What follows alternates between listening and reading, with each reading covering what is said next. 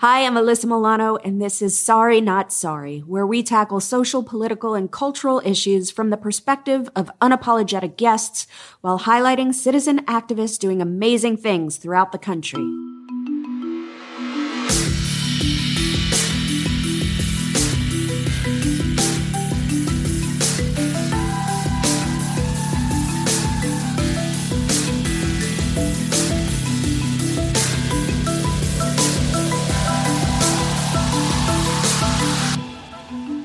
Years ago, after stories began to break about Harvey Weinstein and the abuse of power by men in my industry, I tweeted, If you've been sexually harassed or assaulted, write me too as a reply to this tweet, which boosted the work of the great Tarana Burke.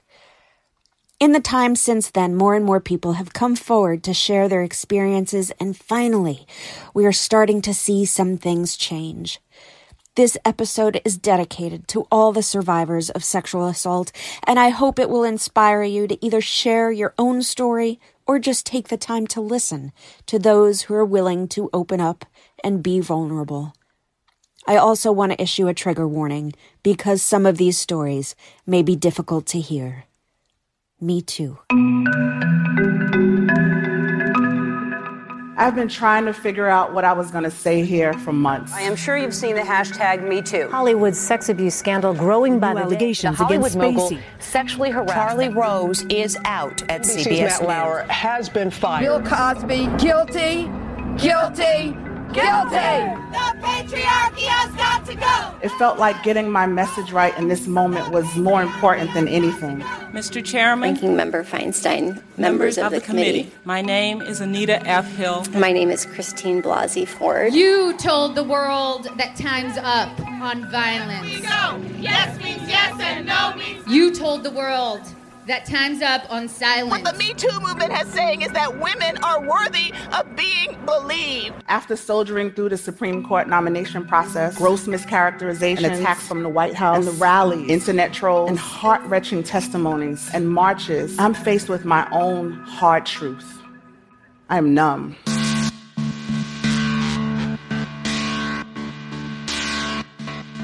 Me Too made me feel like the internal battle that I had been silently fighting for years was finally coming to light.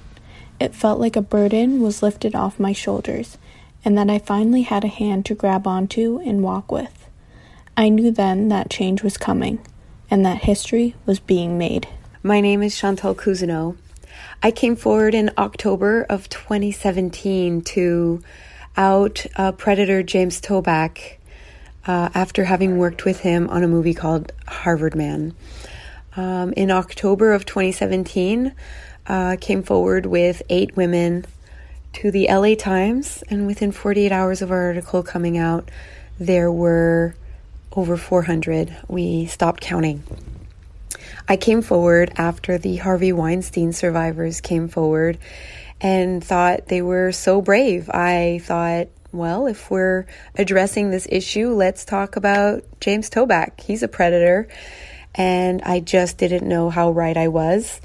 Um, because until then, until Me Too, um, women, men, and children were isolated with their trauma. So this was um, an enlightened moment, uh, a shift in the universe where we were no longer alone. And moreover, we were safer and stronger together.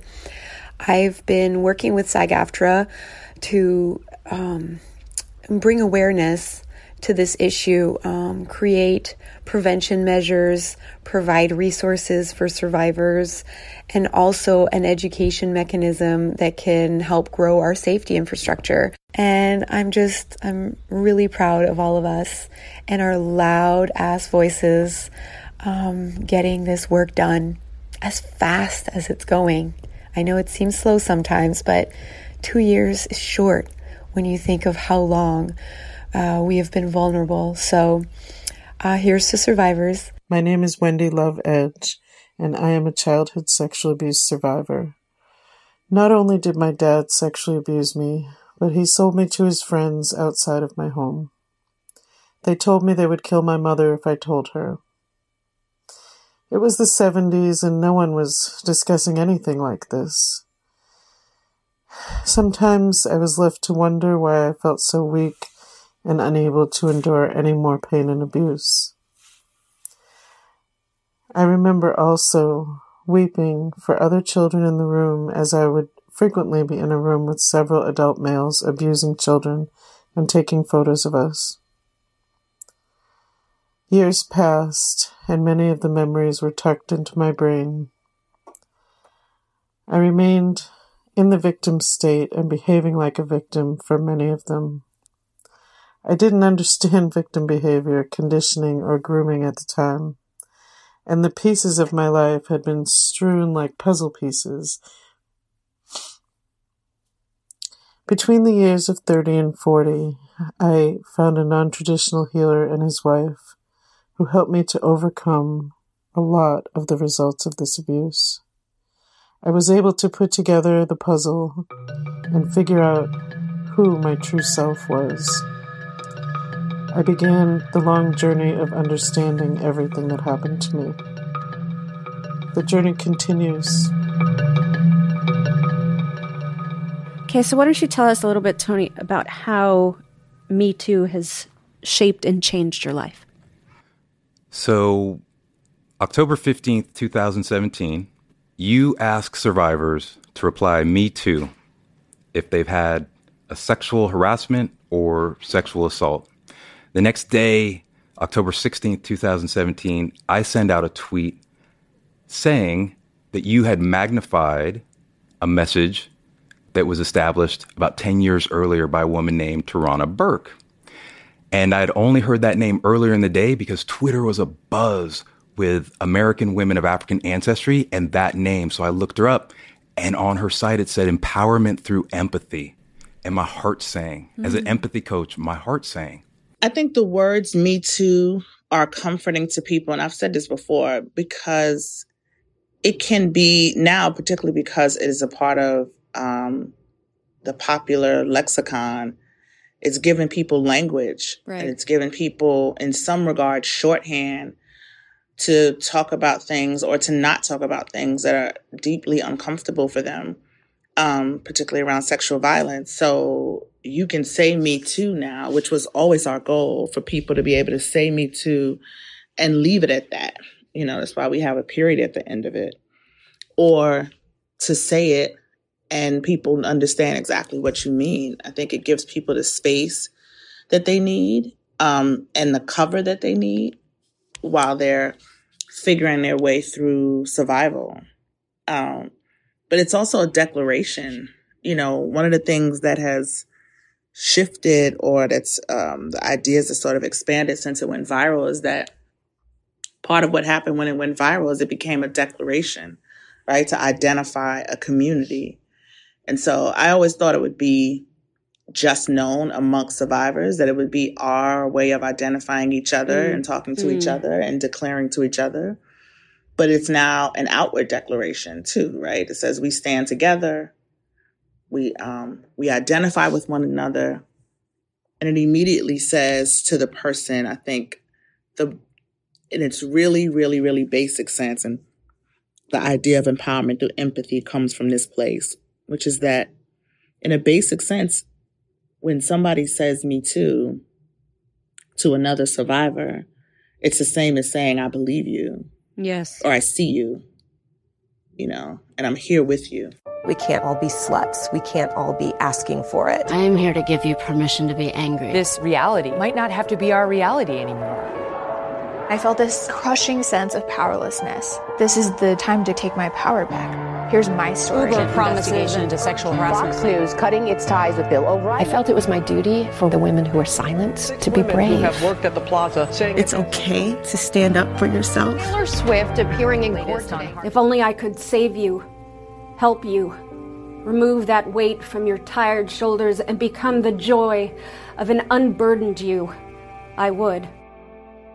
I also want to talk to you about this this hashtag that was sort of a secondary thought um, that really uh, hit its apex during the Kavanaugh uh, hearing, and it was the hashtag Believe Women that many people saw as, uh, you know, believe women, um, even if there's no evidence, or um, believe women no matter what. Uh, so, can you just briefly talk about those words, believe women, and the hashtag and what you see them to be? and how it's not at the expense of a man's innocence. This notion about believe women has been so controversial. Um, and actually, we don't say believe women, we say believe survivors. It's really important that people recognize that Me Too is not just about women and it's not just about, it's not a woman's movement. Yeah. But saying believe women or believe survivors, um, is not at the expense of anybody else. It's not to say believe people regardless of who says it without investigation.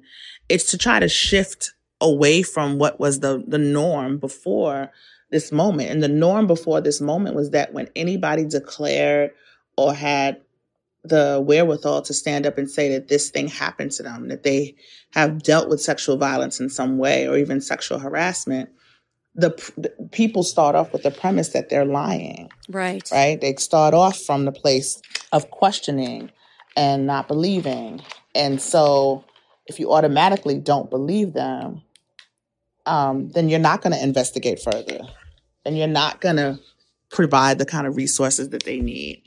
And so saying believe women or believe survivors is about starting from the premise that people are not lying and giving these declarations and claims and disclosures the kind of gravity and seriousness that they deserve, right? Believe women in mass when we're saying that this is what our lives are like, that this is our lived experience, that many of us have had multiple um, run ins with harassment and violence uh, unprovoked and that we all can't be lying when we say this is what our lives are like. So it's not about getting doing away with due process. It's not about we can't even get to due process if you don't believe it happened, then you won't even investigate enough to get to a place where we can look at all the evidence look at both sides, right? You have to start off by believing that something happened before you can even um, get to the level of investigation. So that's that's where that notion comes from.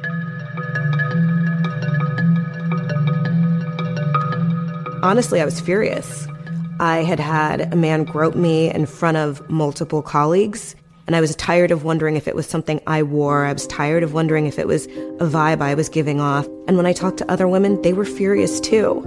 I felt that if I can speak out, maybe if I just stand up, then someone else will stand up with me. From her to and him to, I would remove you from that particular we and lift the hashtag from in front of you and me. Four slashes of one size fits all. It should not fit you. Me too. I am you. Uh, how exactly, if if at all, have you seen the language around sexual harassment and violence change uh, since you started working on this years ago? Um, I think that I don't know that it's changed a whole bunch, to be quite honest. I think that, you know, we've made a shift around using, uh, you know, shifting from victim language to survivor language in some ways. And I think that, you know, the last two years in particular, we've heard people saying things like believe survivors. So that's certainly been a shift, uh, a huge shift that we didn't see before in the mainstream at least. It was sort of it was sort of talked about amongst those of us who do this work. But um, one of the things that has been super clear to me in this last year is that we need a shift in language, and that shift in language will come from a shift in consciousness, and that shift in consciousness will come from more education and outreach in the world so that people really understand the life cycle of a survivor. Right. I think that people still victim blame and use victim blaming kind of language and use disparaging language in relation to survivors of sexual violence because people have a really finite understanding of what a survivor is supposed to look like. We have new terminology over the last decade in our in our lexicon. We talk about rape culture now. We talk about um, patriarchy and privilege and things like that, and all of this kind of stuff that helps to create a culture of violence and support a culture of violence. But we certainly need a mainstream shift in language and idea and like thinking. There are so many communities in which uh, harassment and assault are prevalent. Um, so I'm wondering how do we accelerate bringing these stories to the forefront and ending this violence? So, yeah, there are many communities in which harassment and assault are prevalent. I think that I don't know that harassment and assault is any more prevalent in one community than another. I think that I've said this a hundred times. Sexual violence, assault, harassment, those things don't discriminate. There's no one community that's more depraved than another. Right. But I think that the response to it differs. And so it's not that, you know, communities of color have more sexual violence, is that communities of color have less attention to what the, the, kind of violence that's happening in our communities. You know, marginalized communities don't have the same elevation and um, amplification of our pain and of our experiences as other communities. Um, if anything, you know, statistically, indigenous communities have a higher rate of sexual violence that happens, which is steeped in a ton of issues um, that are basically, you know, um, stem from white supremacy. And so that is, you know, kind of a, a separate issue, but it's related to this idea that we need to, we need to amplify the stories of people who are pushed to the margins so that so that folks can understand even in the mainstream even if you are white and male and privileged or white and female and privileged in some way people need to understand that amplification of our stories only helps only serves to amplify the issue in general because people need to see a broad picture of the reality of sexual violence. And that it doesn't just you know if you only elevate one particular group then you're only going to speak to the needs of that particular group. And our needs vary. And our our uh, resources vary. And the kinds of resources we need vary. And so we amplify those stories by those of us who have any kind of visibility or any kind of privilege have to use that, use our platforms, use our privilege to amplify the stories that aren't that don't get told and to keep reiterating the message that all of our pain matters. All of our trauma matters. All of these things that happen in our communities matter. And we also have to have some intra community conversations about why that matters so that when the amplification comes, that there's no resistance to it.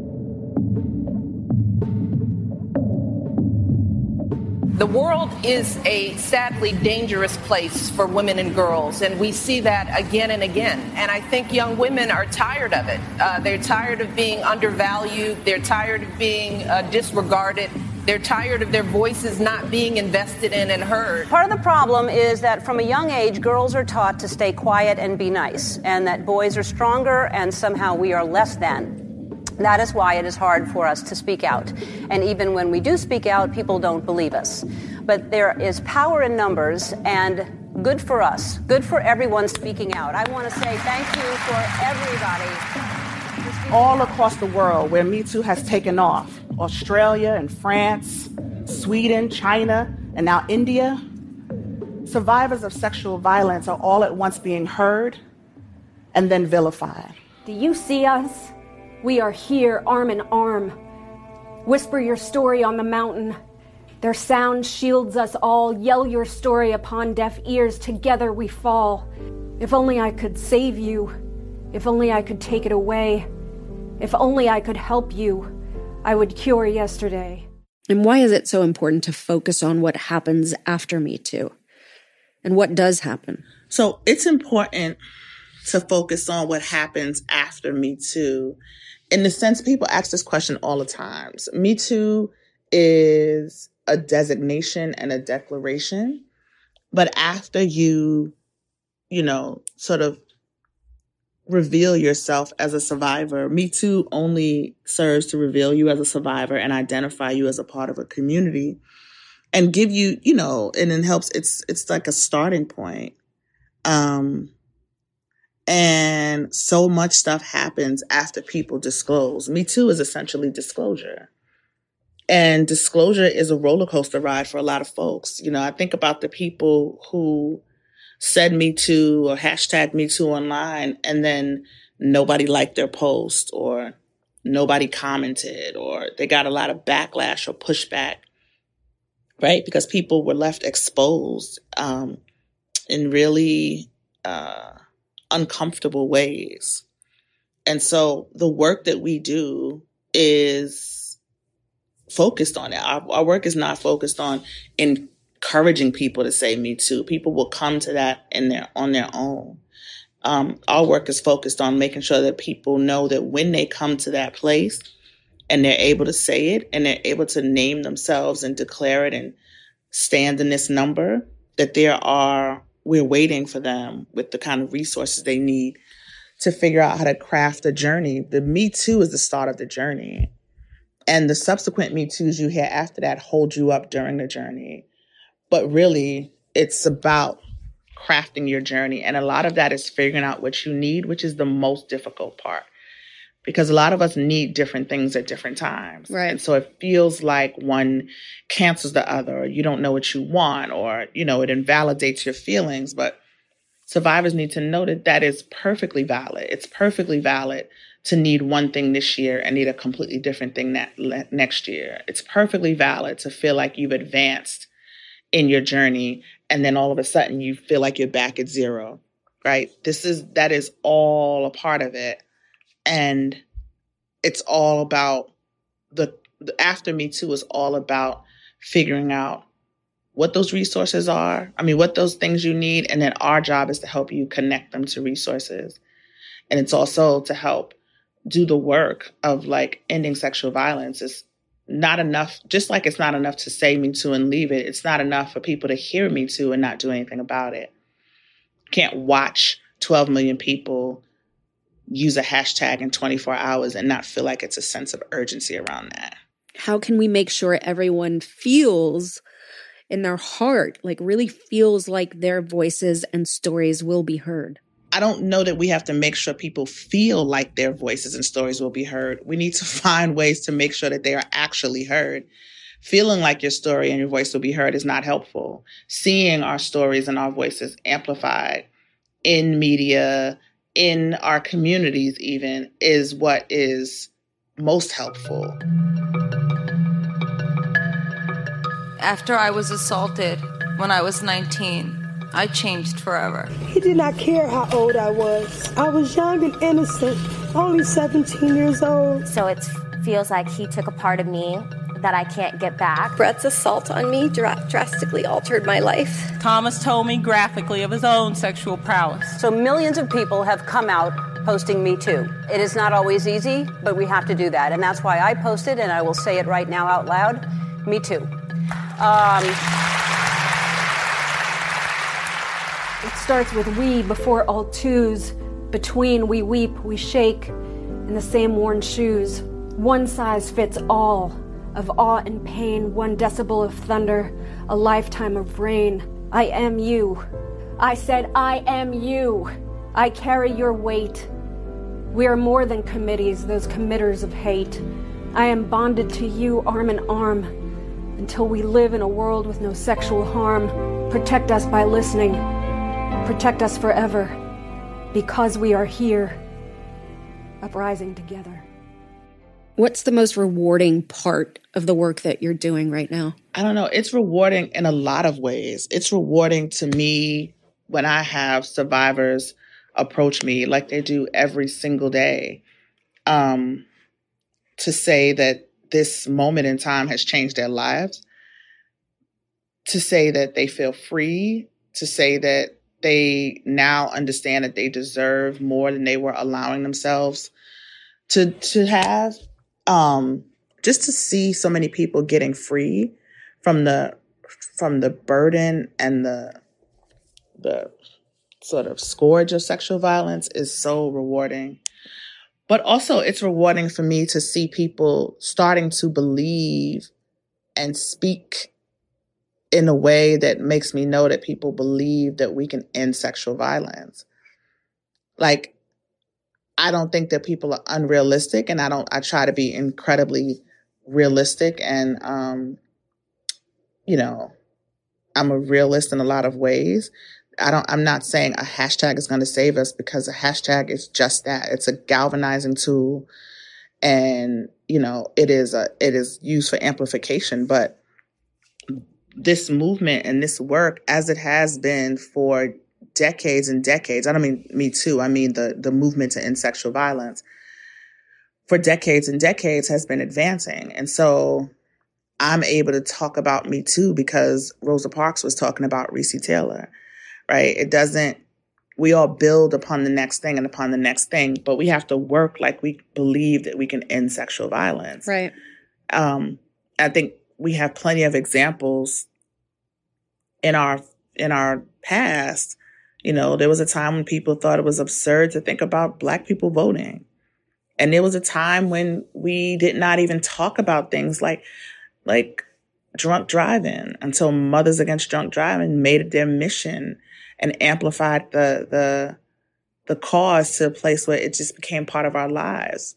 And so while there's still tons of people who drink and drive, it's nowhere near what it would have been had there not been a an, a national push to shift the culture. And so this push, this work that we're doing right now is super rewarding to me because I know that it is going to go a long way to shift the culture, even beyond when we're here.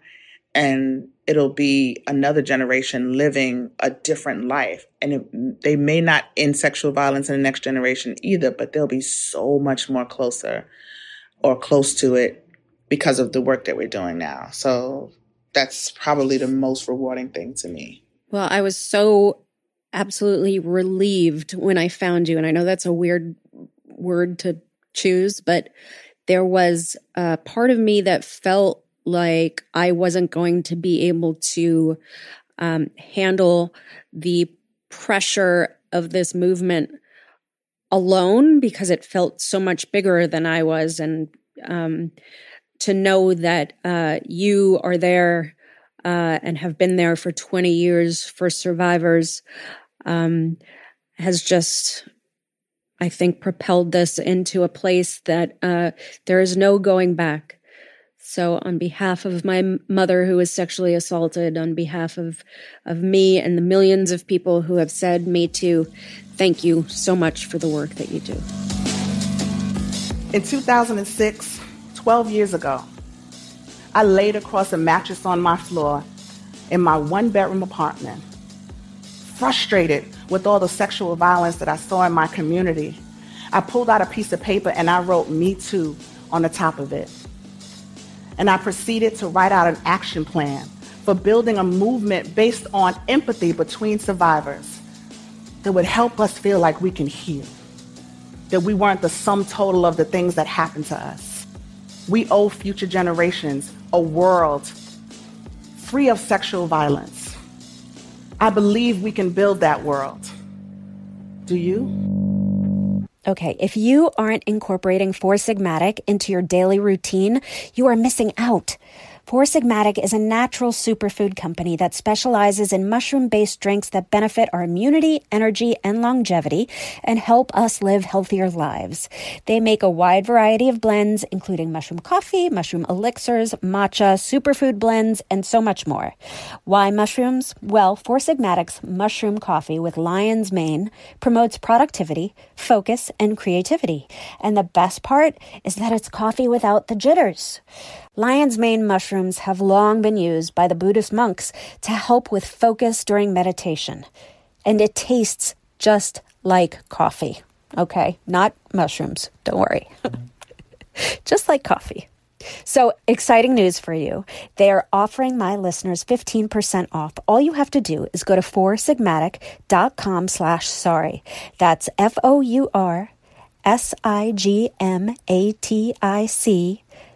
com slash sorry for 15% off. You probably know you should be taking vitamins, but with so many options out there, it's tricky to know which ones, what nutrients you need, and how to decide. I mean, women need an effective multivitamin that they can trust. And that's where Ritual comes in. Ritual Essential for Women is the multivitamin reimagined. It's obsessively researched and designed for women by women. Ritual contains nine nutrients that are difficult to get enough of every day, even with a healthy diet. I take Ritual vitamins, and even if I take it on an empty stomach, I don't feel sick afterward because their capsules have a no nausea design. They are transparent about where they source their ingredients and they have all the information right there on their website. For around $1 a day, it's delivered right to your door monthly. Try Ritual today because you will get an exclusive offer for 10% off your first three months. Visit ritual.com slash Alyssa to start your ritual today. That's 10% off your first three months at ritual.com slash Alyssa. So, an important part of self care is making your home feel like home. We spend one third of our lives in sheets, so they should be comfortable. And when you sleep, you should sleep well on hotel quality sheets that don't cost hotel prices. And that's why I'm so thrilled to tell you about Brooklinen Sheets, named the winner of the best online bedding category by Good Housekeeping. Brooklinen was founded in early 2014 by a husband and wife who wanted to find beautiful home essentials that didn't cost an arm and a leg. I mean, did you know that most bedding is marked up as much as 300%? So they offer luxury sheets, towels, bedding, and more without the luxury markup. My Brooklinen sheets are the most comfortable sheets I've slept on, and their towels, they are so, so soft. Brooklinen.com is giving an exclusive offer just for my listeners. Get 10% off and free shipping when you use promo code Alyssa at brooklinen.com. Brooklinen is so confident in their product that all of their sheets, comforters, and towels come with a lifetime warranty. So the only way to get 10% off and free shipping is to use promo code Alyssa, A L Y S S A, at brooklinen.com. That's B R O O K L I N E N dot com. Promo code Alyssa. They really are the best sheets ever. Here's some of my conversation with my good, beautiful, amazing friend, Jonathan Schaech, who shares his experience with sexual assault in the entertainment industry. The Me Too stories made sense. And the thing that made sense was that someone had power over me in a different way because physically I'm a man. I was a tough kid. You know, I was I was brought up by a Baltimore City cop and I was tough. I was yeah. brutal. So here I am in a situation with a, a director and I couldn't under, identify when he, he came into the room he came over top of me and I froze. I literally froze. I said no, and Fight then I flight, just fro- left freeze, my body, right? and I c- couldn't. I couldn't. Um, I felt guilty. I felt that it was my fault Mm-hmm. until I got into brain spotting. Then I realized, what else was I going to do? Mm-mm. There's nothing. Th- you there's nothing I could have done. If I would have hurt him, I would have been in jail. Right. Franco Zeffirelli is the guy who abused me. But no one ever told Franco that he shouldn't do that. Or maybe they did, but they did in a way which they kind of went around Mhm. it. They didn't call it a crime. So when I'm dealing with all the the Pope and everything uh, in this last drive of my life, with um, I identified Franco and the Pope in this photograph, and I realized here he is, 96 years old. He's still alive. He's hanging out with the Pope. Yeah. it's like Yeah. I was Like, like, there's what, no- what am I going to no do? Like, what, what is going on here? And I realized that Franco, Franco was molested when he was a boy in his in an orphanage by a priest, and he talks about it in his biography. And I read that, and then when you really Ah. dig, when I dug deeper into it, it got to the point where I got people from the Vatican to look into this to see what that priest was because later on in Franco's life he had a lot of connection to the Catholic Church. And that priest whether this is corroboration or whether it's true, this is how deep it was. No matter what, Franco was molested when he was a boy. And later on in life, he was given a career by Pope Paul VI for making a movie called Jesus of Nazareth. And we've been able to trace Paul, Paul VI. Chew. Come on. Yeah. That's how deep that gets. It's in the culture. It's in the culture of the hierarchy of the Catholic Church. Well, I think it's in the culture. It's in the culture right. everywhere.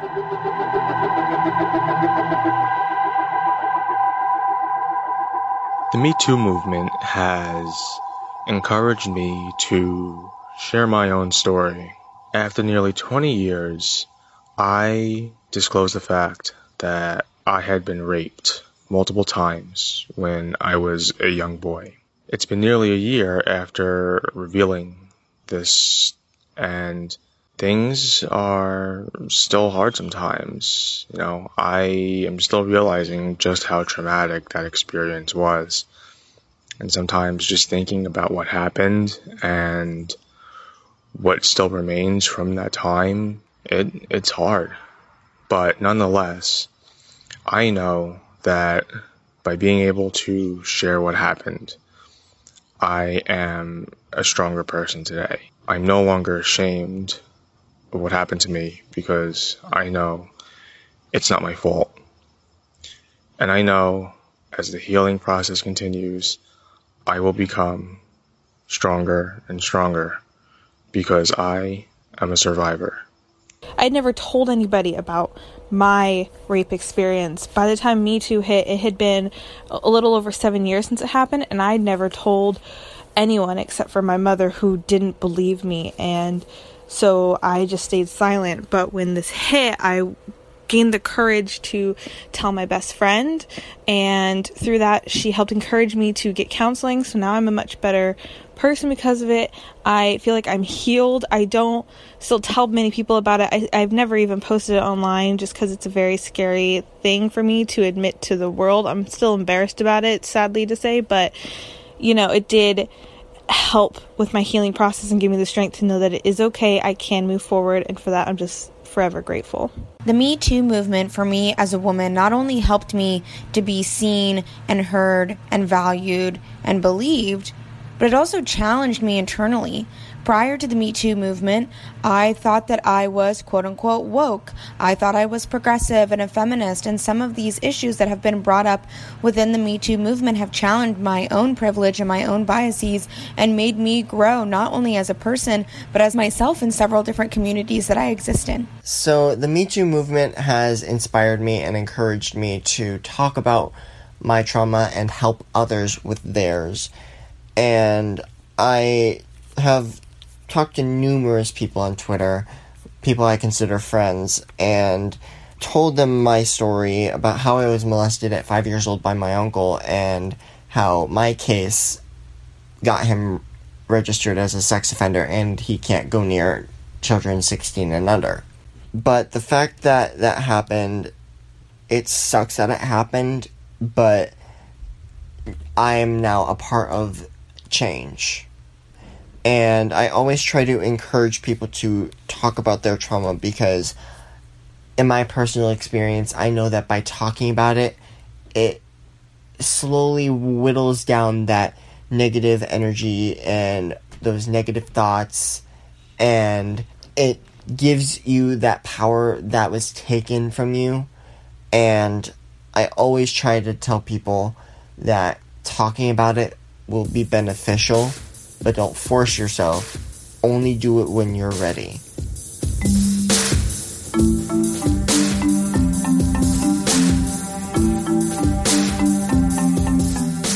Me Too continues to change lives.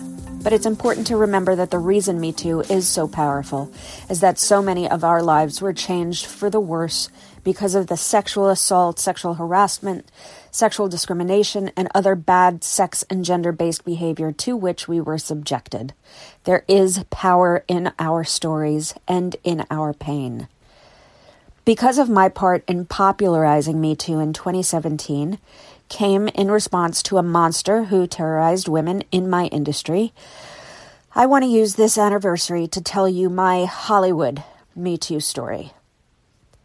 I've shared my other Me Too story, um, but I have never shared this story publicly before. It's been almost 25 years, but it's still really hard to talk about.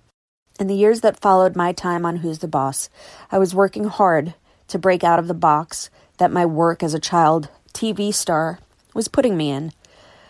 At the time, this meant taking roles that had love scenes and sex scenes in them. And one of these movies had a sex scene between me and a man who is 17 years older than me. These things happen in my line of work, almost always the older man with the younger woman. But professionals learn to manage this appropriately without pushing boundaries or breaking consent, and with a degree of trust that is oh so very important. Predators cannot. This man was not a professional. He took advantage of a moment of complete vulnerability, of literal exposure, to put his hand under my underwear and try to force his fingers inside of me. He violated me on a set with cameras rolling. I froze. I ran hysterical to my trailer. I was crying and afraid and furious. And the director of the movie, in the moment when I had just been sexually assaulted, confronted me with, I'm sorry, I don't know what you want me to do about it. Should I call the police? Now, the production was shut down while this was happening. People were waiting on me. The entire future of this movie in the middle of filming was on my shoulders while I was in a state of complete emotional turmoil. I felt trapped. I felt completely alone and unsupported by the leadership of that production. And ultimately, I felt pressured into going back onto the set and for another six hours, continuing to shoot the scene with the man who had just sexually assaulted me. The predator who did this to me, this man who is in his 40s, sexually assaulted a woman in her 20s, is still in the business. And I gotta tell you, I almost named him today. I really want to name him. I want him to suffer some of the consequences that I still suffer from this assault. I, I want him to feel the anxiety and panic that I feel when I go onto a set.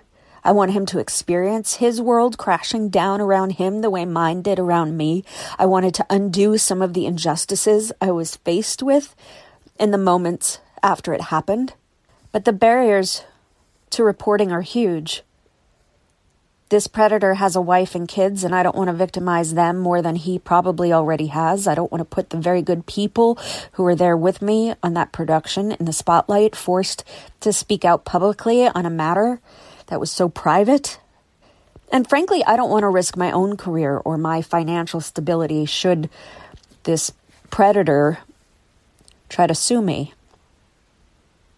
I don't want to be victimized again for telling the truth about this man who by the way, continues to act on very visible productions. Now, this is not how this should be. I shouldn't be the one fearing consequences. Christine Ford should not have been torn apart for telling the truth. Anita Hill should not have been publicly criticized and humiliated for telling her story. No woman who has had to bear the pain of sexual assault should ever have to bear more for telling the truth about it. And yet we do. And I think this is such an important part of where Me Too has to go next. And yes, we are making progress. We are pushing our culture in a new direction, but we're not there yet. Victims still usually bear greater consequences for coming forward than the criminals they report. Brett Kavanaugh is on the Supreme Court. For now, Donald Trump is president. For now. And the man who I might still name is working in my industry. For now. Sorry Not Sorry is executive produced by Sim Sarna and Alyssa Milano. That's me. Our supervising producer is Allison Bresnick. It's edited by Josh Windich. Music by Josh Cook and Alicia Eagle. Please subscribe on Apple Podcasts, Spotify, or wherever you get your podcasts. And if you like the show, please rate, review, and spread the word. Sorry, not sorry. Hey, just a reminder, if you haven't ordered your ritual essentials, head over to ritual.com slash Alyssa to start your ritual today. You'll get 10% off your first three months at ritual.com slash Alyssa.